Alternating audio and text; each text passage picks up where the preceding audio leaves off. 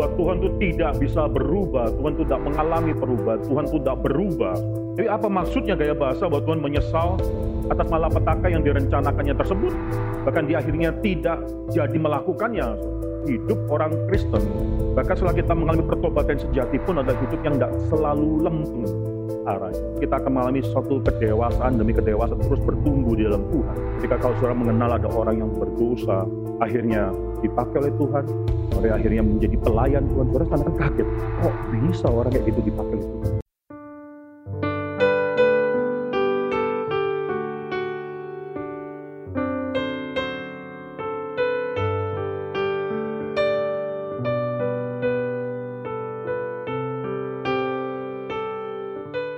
Hari ini kita akan memasuki dalam khotbah eksposisi di Yunus. Kita akan membuka Yunus pasal yang keempat, saudara. Yunus pasal 4 ini tidak terlalu panjang. Saya bacakan Yunus pasal 3 ayat 10, dan saudara akan membacakan Yunus pasal 4 ayat 1 sampai dengan ayat kelima bersama-sama. Sekali lagi saya akan membacakan Yunus pasal 3 ayat 10, dan saudara akan membacakan Yunus pasal 4 ayat 1 sampai dengan ayat yang kelima. Ini suatu cerita yang demikian unik, demikian menarik dari seorang yang bernama Nabi Yunus ini. Ketika Allah melihat perbuatan mereka itu, yakni bagaimana mereka berbalik dari tingkah lakunya yang jahat, maka menyesallah Allah karena malapetaka yang telah dirancangkannya terhadap mereka dan ia pun tidak jadi melakukannya.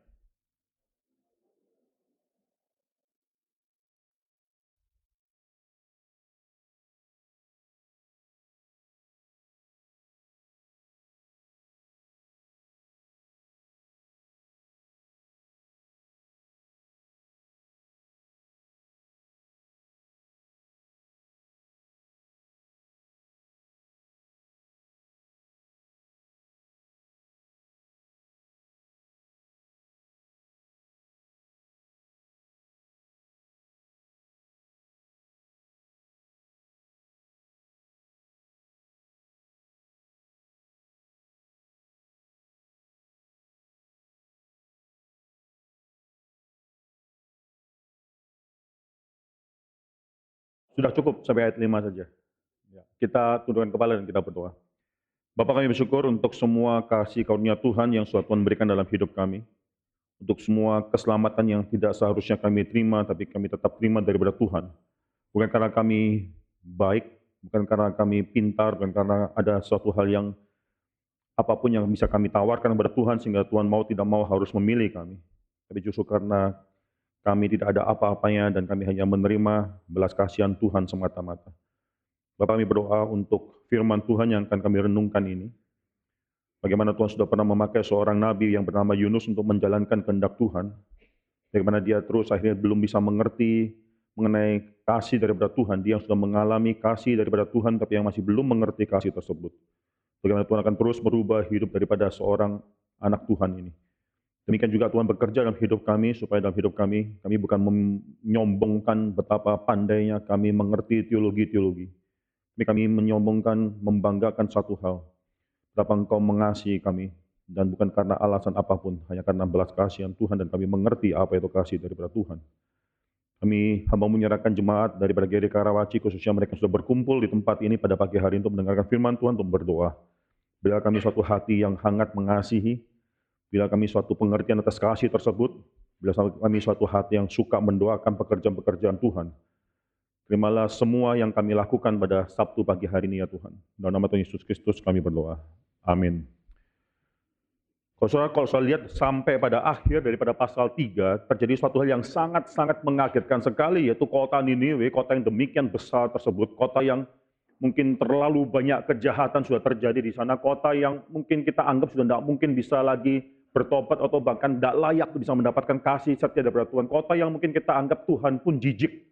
Jijik sedemikian jijiknya sehingga Tuhan itu sudah tidak akan lagi memberikan kasih setia Tuhan kepada dia, pada mereka. Tapi justru kota yang besar ini, kota yang demikian jahat ini, dia bertobat pada akhir daripada pasal 3 tersebut, bahkan Tuhan akhirnya mengurungkan niatnya untuk menghakimi kota tersebut. Ada satu kata di sana dituliskan, maka menyesallah Allah Misalnya Allah karena malapetaka yang telah dirancangkannya terhadap mereka dan ia tidak jadi melakukannya.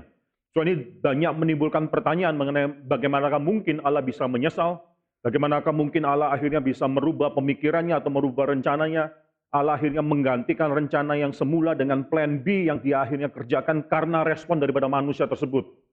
Saudara tentunya bukan demikian, saudara. Kalau saudara mengikuti kelas daripada Adult Sunday School, paling tidak dua minggu yang lalu, saudara, ketika kita mempelajari bab 2.1 pengakuan iman daripada Westminster 2.1 ada satu kalimat atribut daripada Allah yang sangat ditekankan sekali yaitu immutable. Bahwa Tuhan itu tidak bisa berubah, Tuhan itu tidak mengalami perubahan, Tuhan itu tidak berubah. Saudara. Itu satu, salah satu atribut daripada Tuhan yang tidak mungkin bisa dikomunikasikan kepada manusia. Manusia bisa mengalami perubahan, manusia bisa mengalami uh, kesalahan, manusia terbatas, dia bisa berubah rencana dan sebagainya. Tidak demikian dengan Tuhan. Salah satu atribut yang penting yang incommunicable daripada Tuhan yaitu immutability daripada Tuhan. Tuhan tidak mungkin bisa berubah. Jadi apa maksudnya gaya bahasa bahwa Tuhan menyesal atas malapetaka yang direncanakannya tersebut? Bahkan di akhirnya tidak jadi melakukannya, saudara. Maka di sini saudara uh, Williamson dalam Sunday School kita belajar bahwa itu adalah gaya bahasa manusia, anthropomorphism, menggambarkan bagaimana Tuhan itu digambarkan melalui sifat dan sifat daripada manusia, natur daripada manusia, bukan karena Tuhan itu mirip dengan manusia, tidak supaya Tuhan bisa dimengerti oleh manusia yang terbatas. Khusus dengan kata menyesal ini, sudah Tuhan pasti tidak mungkin menyesal. Tuhan pasti tidak mungkin bisa merubah rencananya. Tuhan bukan karena ber, uh, menerima atau meresponi kondisi daripada manusia, lalu dia merubah rencananya. Enggak. Mungkin salah satu bagian Alkitab yang paling penting yang bicara mengenai penyesalan Tuhan ini adalah satu Samuel. Saudara, coba kita buka. Satu Samuel pasal 15 ini tiga kali kata Tuhan menyesal itu disebutkan di sini. Saudara jarang sekali ada satu perikop, satu pasal dalam Alkitab yang bicara mengenai penyesalan Tuhan itu sampai demikian banyak, saudara. Satu Samuel pasal 15 itu bicara mengenai tiga kali kata menyesal itu keluar di sini. Saudara bisa melihat di sini apa maksudnya Tuhan menyesal. Ayat yang 1 Samuel pasal 15 ini Tuhan menyesal karena sudah memilih Saul menjadi raja. Ketika akhirnya Saul tidak mendengarkan dia, ya Saul akhirnya melawan dia, tidak melakukan perintahnya. Di sana keluar satu kalimat yang penting daripada Tuhan, bahwa ketaatan itu lebih penting daripada persembahan. Bahwa kerinduan kita untuk bisa mentaati Tuhan sepenuhnya lebih penting daripada apa yang kita berikan kepada Tuhan. Itu keluar dari ayat-ayat selanjutnya, saudara. Satu Samuel pasal 15 ayat yang ke-11, saudara. Dan dikatakan, saudara, ini pertama kali keluar, Aku menyesal karena aku telah menjadikan Saul raja, sebab ia telah berbalik daripada aku dan tidak melaksanakan firmanku. Dia menyesal karena telah menjadikan Saul sebagai raja. Kali yang terakhir, yang ketiga dalam dalam ayat yang ke-35. Saudara. Ya, 1 Samuel pasal 15 ayat 35 sampai hari matinya Samuel tidak melihat Saul lagi, tapi Samuel berduka cita karena Saul dan Tuhan menyesal. Sana keluar lagi. Tuhan menyesal karena ia menjadikan Saul raja atas Israel. Di antara dua kata penyesalan ini, saudara, kata yang kedua, menyesal itu sangat menarik, itu ayat yang ke-29, saudara. Itu perkataan daripada Samuel kepada Saul, lagi sang mulia dari Israel tidak berdusta dan ia tidak tahu menyesal. Sebab ia bukan manusia yang harus menyesal. Di sini saudara ini tiga kali kata menyesal, khusus yang kedua itu menggambarkan konteks daripada arti kata menyesal menyesal daripada Tuhan ketika digambarkan dalam Alkitab Tuhan menyesal itu bukan seperti manusia menyesal. Tuhan menyesal adalah gambaran daripada manusia yang melihat pernyataan Tuhan di dalam sejarah. Manusia tidak bisa melihat kehendak Tuhan di luar daripada sejarah. Manusia yang bisa melihat kehendak Tuhan yang dinyatakan dalam sejarah. Maka di sana sudah perubahan daripada apa yang terjadi itu yang dimaksud dengan kata menyesal daripada Tuhan di sini, saudara. Sekali lagi, saudara, Tuhan adalah, bukanlah Tuhan yang bisa berubah, jika dia merubah rencananya karena khususnya berkenan dengan respon daripada manusia, Tuhan tidak meresponi manusia. Saudara, kalau sudah perhatikan dalam Westminster Confession 2.2 juga dikatakan demikian bahwa rencana Tuhan, Tuhan itu sudah mengetahui segala sesuatu. Dia punya pengetahuan itu infinite, dia mengetahui segala sesuatu dan keputusan itu tidak tergantung daripada ciptaannya. Itu jelas dikatakan oleh Westminster 2.2. Maka di sini saudara kita bisa mengerti ini suatu hal yang menarik sekali, ada suatu perubahan yang besar terjadi dalam diri orang-orang di Niniwe sehingga kota itu akhirnya tidak jadi ditunggang balikan. Kepada kota itu Yunus berkata 40 hari lagi kota ini akan ditunggang balikan kalau tidak ada pertobatan. Dan mereka akhirnya bertobat dari raja sampai yang paling kecil, rakyat paling kecil mereka bertobat sehingga Tuhan tidak menunggang balikan. Itu suatu hal yang mengagetkan sekali. Saudara. Tetapi ketika saudara masuk dalam pasal yang keempat, yang lebih mengagetkan lagi, bahkan lebih daripada pertobatan daripada kota Niniwe adalah komplain daripada Yunus. Ini justru yang lebih mengagetkan lagi. Ini lebih mengagetkan daripada pertobatan orang-orang Niniwe tersebut. By the way, saudara, sebelum kita bicara mengenai apa yang terjadi dalam hidup Yunus di sini, saudara perhatikan, jadi saya sengaja bawa kita untuk membaca ayat yang kelima. Sebenarnya saudara perikop ini bisa dibagi menjadi dua bagian. Ayat yang pertama sampai dengan ayat yang keempat, lalu ayat yang kelima sampai dengan ayat yang ke sebelas. Tapi saya sengaja saudara tadi saya ajak saudara baca untuk ayat yang kelima karena di sana tertulis saya bacakan saudara. Yunus telah keluar meninggalkan kota itu dan tinggal di sebelah timurnya. Kata timur itu tidak ada satu hal yang spesifik, enggak saudara. Karena Yunus dari geografi, daripada dari mana dia datang ke kota tersebut, itu datang daripada barat, masuk dalam kota tersebut, dia akan melalui kota tersebut dan dia akan end up di sebelah timur. Dan sekarang dia keluar ke sebelah timur kota tersebut, dan sekarang dia menantikan Ya, dia sekarang tinggal di sebelah timurnya yang mendirikan di situ sebuah pondok dan ia duduk di bawah naungannya menantikan apa yang akan terjadi di atas kota tersebut. Soalnya kalau demikian, kalau dia sedang menantikan apa yang terjadi terjadi atas kota tersebut, ini sangat aneh kalau ini menyusul belakangan setelah daripada pasal 3 ayat 9 ayat 10 ketika sudah diketahui bahwa Tuhan 40 hari sudah lewat dan Tuhan tidak jadi menunggang balikan kota tersebut dan Tuhan mengampuni kota tersebut. Lalu apa maksudnya? Dia sedang menunggu apa di sini? Apa yang sedang dia tunggu? Toh dia sudah mengetahui bahwa Tuhan by the end of chapter 3, saudara, dia sudah mengetahui bahwa Tuhan sudah tidak menghukum kota tersebut. Maka saudara, saya percaya kronologi ini agak dibalik oleh Yunus.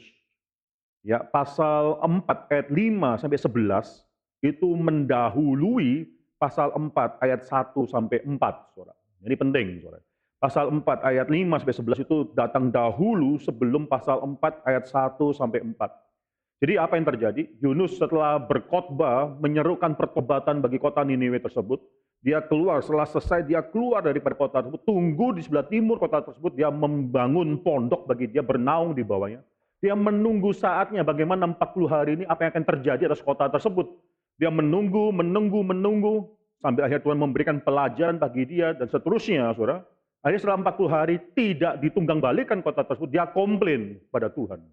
Dia marah kepada Tuhan, itu tertulis daripada ayat pasal 4 ayat 1. Tetapi hal itu, itu tidak ditunggang balikannya kota tersebut, itu menjadi satu hal yang mengesalkan hati daripada Yunus tersebut. Kalau itu menjadi satu hal yang benar, saudara, maka sangat menarik sekali karena demikian, maka kata terakhir yang keluar dalam episode hidup Yunus ini bukan ayat yang ke-11, saudara, tapi ayat yang keempat. Itulah kata yang terakhir yang keluar, dan seharusnya itulah yang menutup daripada kitab Yunus ini, yaitu firman Tuhan. Layakkah engkau marah? Pertanyaan Tuhan pada Yunus. Itu itulah kata terakhir daripada Yunus, eh, Tuhan kepada Yunus. Saudara perhatikan kata mengenai layakkah engkau marah, tema ini keluar dua kali dalam kitab daripada Yunus ini, saudara. Itu Yunus pasal 4 ayat 4, layakkah engkau marah? Dan nanti saudara, akan melihat dalam Yunus pasal 4 ayat ke-9, saudara, itu sekali lagi ditanyakan oleh Tuhan, layakkah engkau marah karena pohon jarak itu? So ini kisah yang sangat menarik sekali, saudara, apa yang terjadi dalam hidup daripada Yunus. Tapi sebelum kita mempelajari ini, coba saudara ingat ya, coba kita review sedikit. Yunus pasal 1 adalah Yunus yang menerima panggilan daripada Tuhan, mendapatkan firman Tuhan untuk pergi ke Niniwe, tapi ayat yang ketiga mengatakan, tetapi Yunus bersiap untuk pergi ke Tarsis, saudara. Dia meninggalkan dan dia lari daripada hadapan Tuhan. Dia lari daripada hadapan Tuhan dan kita tahu dari ayat yang kedua, pasal 4 kedua, sekarang alasannya mengapa dia lari daripada hadapan Tuhan. Ya, saya bacakan di sini, saudara. Itulah sebabnya maka aku dahulu melarikan diri ke Tarsis. Sebab aku tahu bahwa engkaulah Allah yang pengasih dan penyayang, yang panjang sabar dan berlimpah kasih, setia serta yang menyesal karena malapetaka yang hendak didatangkannya. Itu seakan-akan ada suatu kredo, saudara, suatu pengakuan iman yang singkat berkenan dengan Tuhan dan maha kasih daripada Tuhan, bahwa engkaulah Allah yang pengasih, penyayang, panjang sabar, dan berlimpah kasih. Yunus tahu Tuhan dan Tuhan semacam demikian, maka dia lari, itu alasannya mengapa dia lari, saudara. Setelah dia lari, Tuhan tidak membiarkan Yunus memiliki kata terakhir dalam pekerjaan Tuhan, tidak. Tuhan tidak membiarkan Yunus lari dan akhirnya puas dengan hidup melarikan diri daripada Tuhan, tapi Tuhan menangkap Yunus dengan mendatangkan besar. Ombak demikian besar yang hampir mengkoyakkan kapal tersebut, saudara. Itu sangat menakutkan sekali, bahkan semua awak nahkoda dan awak kapal tersebut semua ketakutan daripada ombak tersebut. Ketika mereka tahu bahwa Yunus adalah penyebab daripada datangnya ombak tersebut, Yunus minta dibuang keluar daripada kapal tersebut, dibiarkan lemparkan dia supaya mati. Saudara dalam Yunus, kitab Yunus ini Yunus udah dua kali saudara minta mati. Ini pasal 4 ini nanti saudara akan lihat bahwa bukan nanti bukan Yunus akan minta mati pertama kali, dia di dalam kapal tersebut dia sudah minta mati, saudara. Dia minta untuk dibuang keluar dari kapal tersebut bagi dia pertobatan Niniwe tidak selayaknya didapatkan. Dia bukannya bertobat di dalam kapal tersebut. Kalau dia menyadari bahwa Tuhan adalah Tuhan yang universal, dia bisa bertobat di mana pun. Dan Tuhan akan menyelesaikan problem daripada badai tersebut. Dia meminta supaya dibuang keluar, bukan bertobat, bukan berdoa pada Tuhan, bukan memanggil nama Tuhan bertobat, dia minta dibuang keluar. Tapi apa yang terjadi, dia dibuang keluar, dan akhirnya langsung reda badai tersebut. Mengatakan bahwa memang Yunus lah yang menjadi problem di dalam kapal tersebut. Tetapi saudara kasih karunia daripada Tuhan itu tidak mungkin akhirnya bisa tidak dinikmati oleh Yunus. Yunus bisa lari daripada hadapan Tuhan. Yunus tidak mungkin bisa lari daripada kasih karunia daripada Tuhan. Maka ada pengaturan Tuhan, seekor ikan memakan Yunus. Ini suatu hal yang kita pelajari dalam akhir daripada Yunus pasal yang pertama. Di dalam perut ikan tersebut, apa yang terjadi? Yunus mengalami pertobatan. Yunus mengalami pertobatan dan kita bisa mengenal, ini saya tidak ulangi lagi, tapi ada satu beberapa indikasi di sana mengapa Yunus mengalami pertobatan yang sejati, saudara. Ada satu kalimat yang keluar daripada Yunus pasal 2 ayat 9, keselamatan adalah dari Tuhan, salvation belongs to the world, uh, to the Lord, saudara. Salvation belongs to the Lord. Saat itu dia dimuntahkan keluar dan dia pergi ke Niniwe pasal ketiga. Di sana dia berteriak kepada Niniwe, menyerukan pertobatan kepada mereka dan Niniwe bertobat dan kita sekarang berada dalam pasal yang keempat ini. So apa yang bisa kita pelajari saudara pada orang yang namanya Yunus ini? If any, satu hal yang bisa kita pelajari adalah suatu fakta bahwa hidup orang Kristen, bahkan setelah kita mengalami pertobatan sejati pun adalah hidup yang tidak selalu lempeng arahnya. Kita akan mengalami, tentu saya berharap setelah kita menjadi orang Kristen, kita akan mengalami suatu kedewasaan demi kedewasaan terus bertumbuh di dalam Tuhan. Tapi pertumbuhan tersebut ternyata bukan begini arahnya pertumbuhan tersebut ternyata up and down, naik turun, naik turun. Itulah hidup orang Kristen. Saudara Yunus sudah mengalami pertobatan dalam Yunus pasal 3, saya percaya itu pertobatan yang sejati. Tapi dia terus masih harus bertumbuh di dalam Tuhan, dia masih harus bergumul di hadapan Tuhan. Bahkan dia masih harus bergumul mengenal mengenai kasih daripada Tuhan.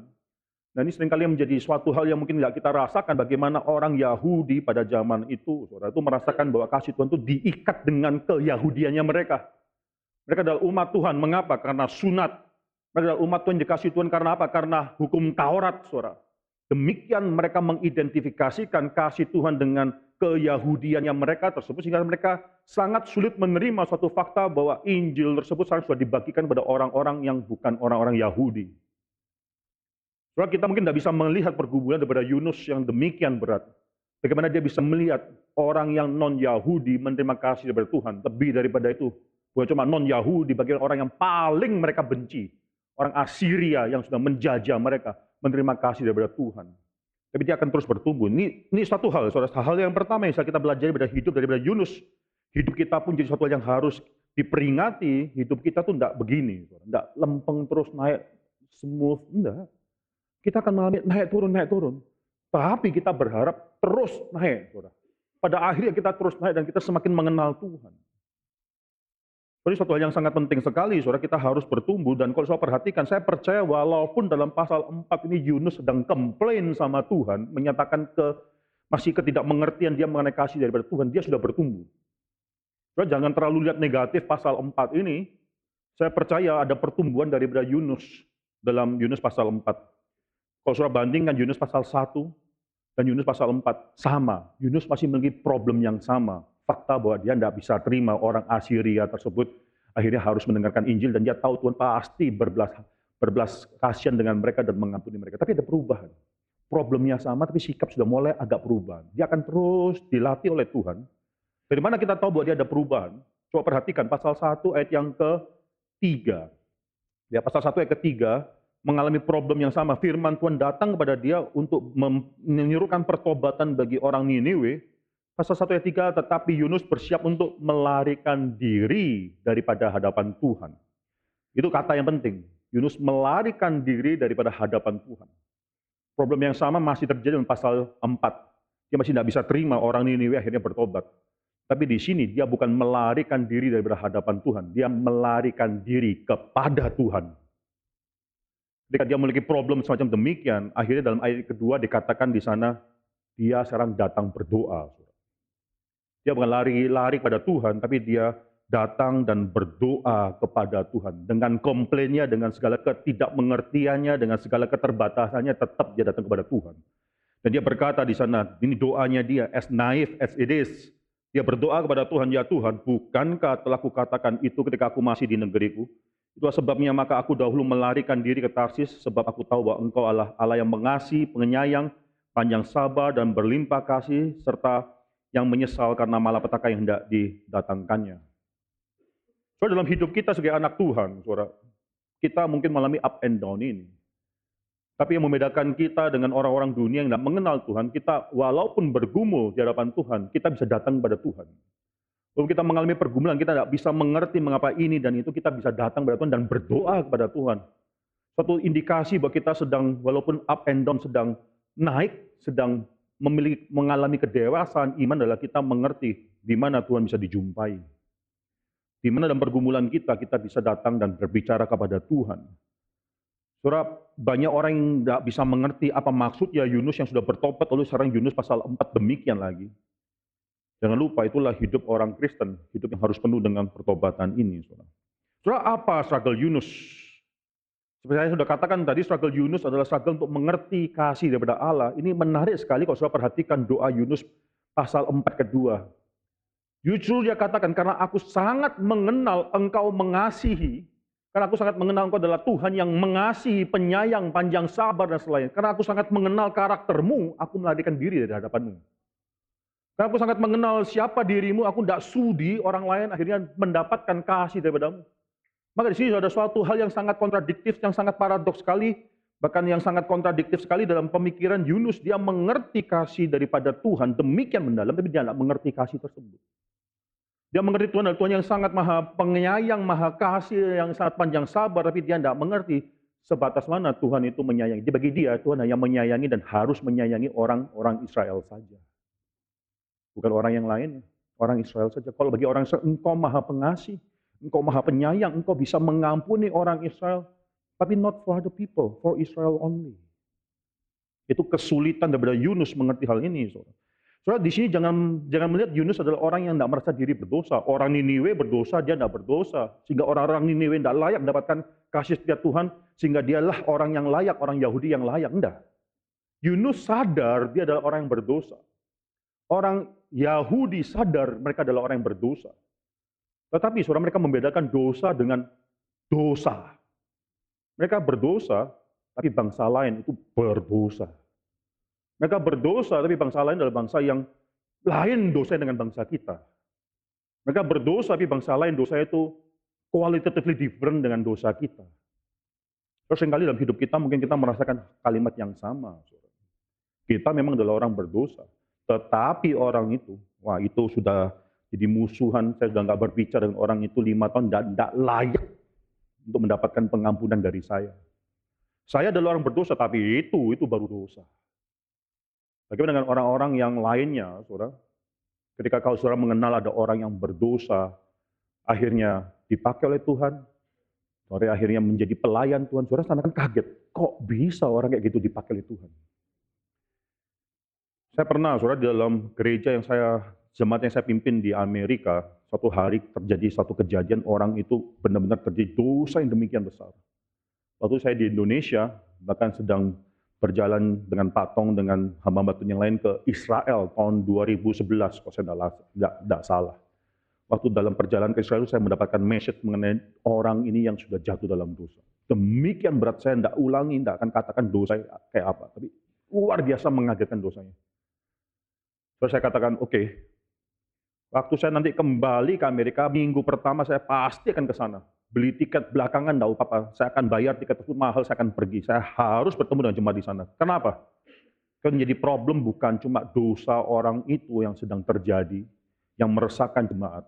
Tapi akhirnya banyak, mungkin tidak banyak, tapi paling sedikit sebagian dari jemaat yang mulai akhirnya memikirkan mengapa orang berdosa semacam demikian bisa melayani Tuhan.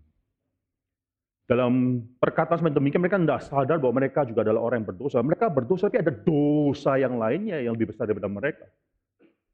Dalam hal semacam demikian, saudara, saya sedih bukan cuma karena orang tersebut, keluarga orang yang berdosa, tapi pada kondisi gereja yang dipimpin, yang saya pimpin pada saat itu. Karena mereka masih melihat orang yang demikian, mengapa bisa dipakai oleh Tuhan. Waktu saya ke China, saudara, saya mungkin sudah pernah ceritakan ini, waktu saya ke Shanghai bersama dengan saudara Michael Liu, saudara, ke gereja di Shanghai ketika saya melihat orang diperkenalkan oleh pemimpin gereja di sana. Ini choir, orang itu sudah punya melahirkan anak di luar pernikahan. Orang itu, itu orang sudah kumpul kebo sama bertahun-tahun sebelum akhirnya dia bertobat. Saya, saudara, saya tidak tahu reaksi saudara apa, saudara pertama kali kalau sudah dengarkan kalimat itu. Reaksi saya pada saat itu, adalah mengatakan, kok bisa orang semacam demikian melayani Tuhan. Itu kejahatan daripada kita orang yang berdosa. Seringkali kita tidak sadar dosa kita itu besar, dan kita melihat dosa orang lain itu lebih besar.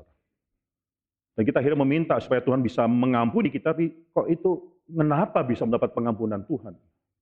Pada saat itu, saudara, langsung roh kudus mengendur saya. Kamu pikir siapa?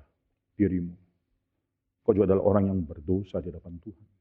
Seharusnya engkau bersyukur ada orang yang berdosa, itu akhirnya mendapatkan pengampunan dan mendapatkan kasih daripada Tuhan sehingga dia bisa kembali pada Tuhan. Dan Tuhan tidak lagi melihat dosa-dosa dia di masa lampau. So ini yang terjadi hidup daripada Yunus, dia tidak bisa melihat bagaimana bangsa Niniwe itu bangsa yang demikian berdosa, itu jauh berdosa daripada orang Israel. Orang Israel bisa dimengerti dosa diampuni, tapi bangsa ini tidak. Soalnya ketika kita melakukan pemikiran, memikirkan hal semacam demikian, kita tidak sadar alasan apa akhirnya kita diberikan belas kasihan oleh Tuhan. Alasan apa akhirnya Tuhan memilih kita? Alasan apa Tuhan mengasihi kita? Saudara, coba perhatikan, saudara, dalam hidup orang Israel paling indah, mereka harus tahu mengapa Tuhan mengasihi mereka. Coba kita buka ulangan. Ulangan pasal yang ketujuh,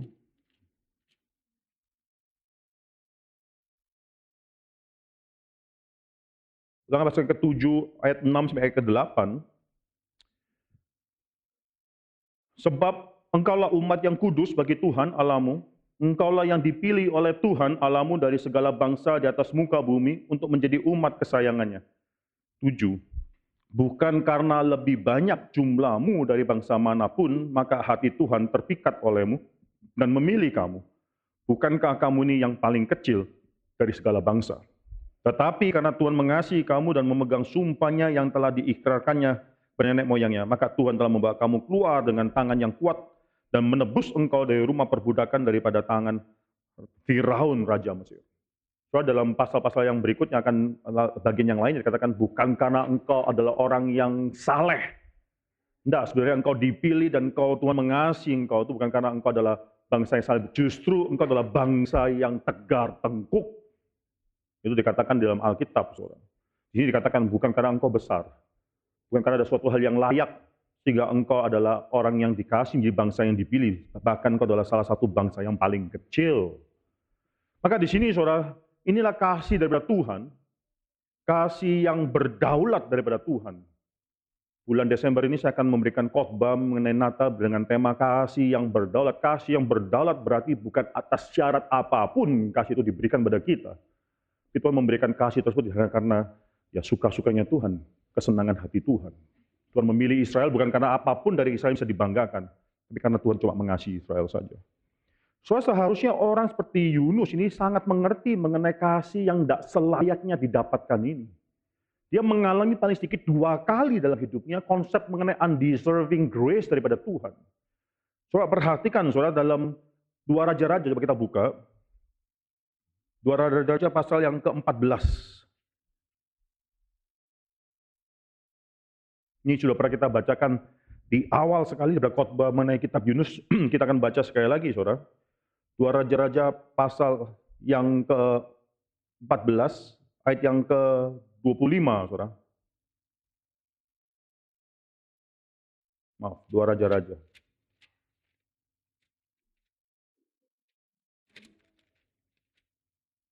Dua Raja-Raja pasal 14. Ya, Yerobeam 25. Coba saya baca, saudara, uh, dari ayat 23. Dalam tahun ke-15 zaman Amazia bin Yoas, Raja Yehuda, Yerobeam, anak Yoas, Raja Israel, menjadi raja di Samaria. Ia memerintah 41 tahun lamanya. Ia, si Yerobeam ini, saudara, melakukan apa yang jahat di mata Tuhan. Ia tidak menjauh daripada segala dosa Yerobeam bin Nebat yang mengakibatkan orang Israel berdosa pula. Tapi di sini ayat 25, yaitu Tuhan, ia, ia Allah, ia mengembalikan daerah Israel dari jalan masuk ke Hamar sampai ke Laut Araba sesuai dengan firman Tuhan Allah Israel yang telah diucapkannya dengan perantaran hambanya Nabi Yunus bin Amitai dari Gad Hefer. Sebab Tuhan telah melihat betapa pahitnya kesengsaraan orang Israel itu sudah habis lenyap baik yang tinggi maupun yang rendah kedudukannya dan tidak ada penolong bagi orang Israel. Tetapi Tuhan tidak mengatakan bahwa ia akan menghapus nama Israel dari kolong langit, jadi yang menolong mereka dengan perantaran Yerobeam bin Yoas. Saudara perhatikan apa yang terjadi. Yerobeam adalah seorang raja yang jahat di dalam Israel Utara. Demikian melawan Tuhan, melakukan segala yang jahat di mata Tuhan. Tapi akhirnya dalam pemerintahan Raja Yerobeam tersebut Tuhan pernah mengembalikan sebagian daerah orang Israel kembali yang tadi sudah direbut oleh Syria dan dikembalikan oleh Tuhan kepada mereka. Itu undeserving grace. Melalui pelayan daripada Yunus, Yunus mengetahui pernah terjadi satu hal di mana kasih karunia Tuhan diberikan walaupun orang Israel itu tidak layak dan tidak seharusnya mendapatkannya. Mereka itu jahat dan melakukan apa yang jahat di mata Tuhan, tapi Tuhan mengembalikan sebagian wilayahnya. Pada saat itu Syria sedang berantem atau bertempur dengan Assyria sehingga terjadi kelemahan dalam diri atau kerajaan Syria sehingga di sini itu kesempatan di mana orang Israel bisa mengambil kembali tanah-tanah yang dulu diambil oleh kerajaan Syria ini. Soalnya Yunus mengalami hal yang pertama tersebut, bagaimana dia melihat walaupun orang Israel tidak seharusnya mendapatkan tanahnya kembali, tapi Tuhan tetap memberikan tanah tersebut. Itu undeserving grace yang dialami oleh Yunus pertama kali. Yang kedua kali terjadi hidup Yunus sendiri, bagaimana dia setelah akhirnya dibuang keluar daripada kapal tersebut. Akhirnya Tuhan tetap memberikan kasih karunia Tuhan yang tidak layak dia dapatkan. Seharusnya hukuman mati daripada dia karena melarikan diri pada Tuhan. Dia tahu hal tersebut. Tuhan mendatangkan seorang ikan untuk menangkap Yunus. Dia tidak bisa lari dari kasih karunia Tuhan. Undeserving grace. And yet, pada saat ini, dia gagal dalam mengerti apa itu kasih karunia Tuhan. Saudara, sering kali kita tidak mengerti, ini ayat keempat kalau saya perhatikan, saudara. Firman Tuhan, layakkah engkau marah? Dalam pertanyaan ini, Tuhan sudah mempertanyakan, siapakah engkau, Yunus? Layakkah engkau marah? Tidakkah Tuhan memiliki hak untuk melakukan apa pun yang dia kehendaki? The sovereignty of God. Seringkali kalau kita mengerti doktrin daripada reform, misalnya mengenai election, reprobation, pertanyaan kita yang simple bukan, ya memang Tuhan memang layak melakukan semua hal itu karena Tuhan yang berdaulat atas semua ciptaannya. Tapi kita terus bertanya, kenapa Tuhan tidak memilih dia, tidak pilih dia? Kenapa Tuhan akhirnya membuang dia? Kenapa Tuhan tidak akhirnya menyelamatkan semua orang atau membinasakan semua orang karena Tuhan pilih kasih. Di sana saudara sama problem kita dengan mengerti mengenai keberdaulatan Tuhan atas segala ciptaannya. Maka di sini saudara perikop ini mengajar kepada kita sekali lagi ini menyongsong kita masuk ke dalam Natal. Kita seharusnya terus berpikir mengenai konsep Natal di mana konsep Natal itu bicara mengenai satu tema yang penting itu kedaulatan kasih daripada Tuhan. Itu datang ketika kita mengerti apa itu Natal. Di sana sudah saya harap kita semua juga memakai waktu untuk akhirnya mengajak orang-orang, orang-orang mungkin kita belum sadar mereka adalah orang yang dikasih oleh Tuhan. Jangan sampai kita dipakai dipakai oleh setan, saudara, dipakai oleh iblis untuk merintangi orang daripada Tuhan dengan satu alasan memang mereka mungkin tidak layak untuk akhirnya bisa datang kepada Tuhan. So, kita menjadi jemaat Tuhan yang menyongsong Natal dengan satu konsep merendahkan diri di depan Tuhan dan mengatakan bahwa memang Tuhan, kasih Tuhan, kasih yang berdaulat. Kita belum tentu bisa mengerti. Tapi bukan berarti Tuhan tidak bisa memakai kita untuk menyampaikan kasih karunia Tuhan kepada orang yang lain. Mari kita berdoa. Bapak kami menyerahkan firman Tuhan yang sudah kami dengarkan ini. Kami berdoa ya Tuhan khususnya melihat bagaimana Yunus bergumul dengan hidupnya. Walaupun dia sudah pernah mengalami kasih daripada Tuhan.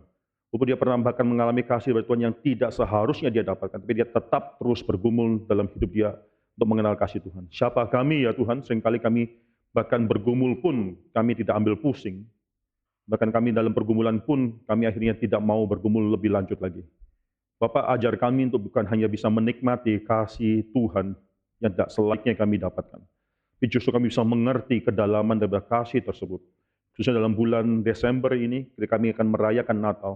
Itu bukan hanyalah perayaan daripada pohon yang indah, kartu Natal, kado Natal, tidak.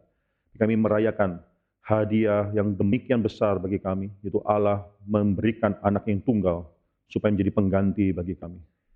Ajar kami untuk bisa menikmati season daripada Natal ini dengan penuh sukacita, baik kami, suami kami, istri kami, dengan anak-anak kami, dengan orang tua kami. Kayaknya belas kasihan Tuhan turun kepada gereja ini sekali lagi dalam bulan Natal ini. Kami serahkan semua dalam nama Tuhan Yesus Kristus kami berdoa. Amin.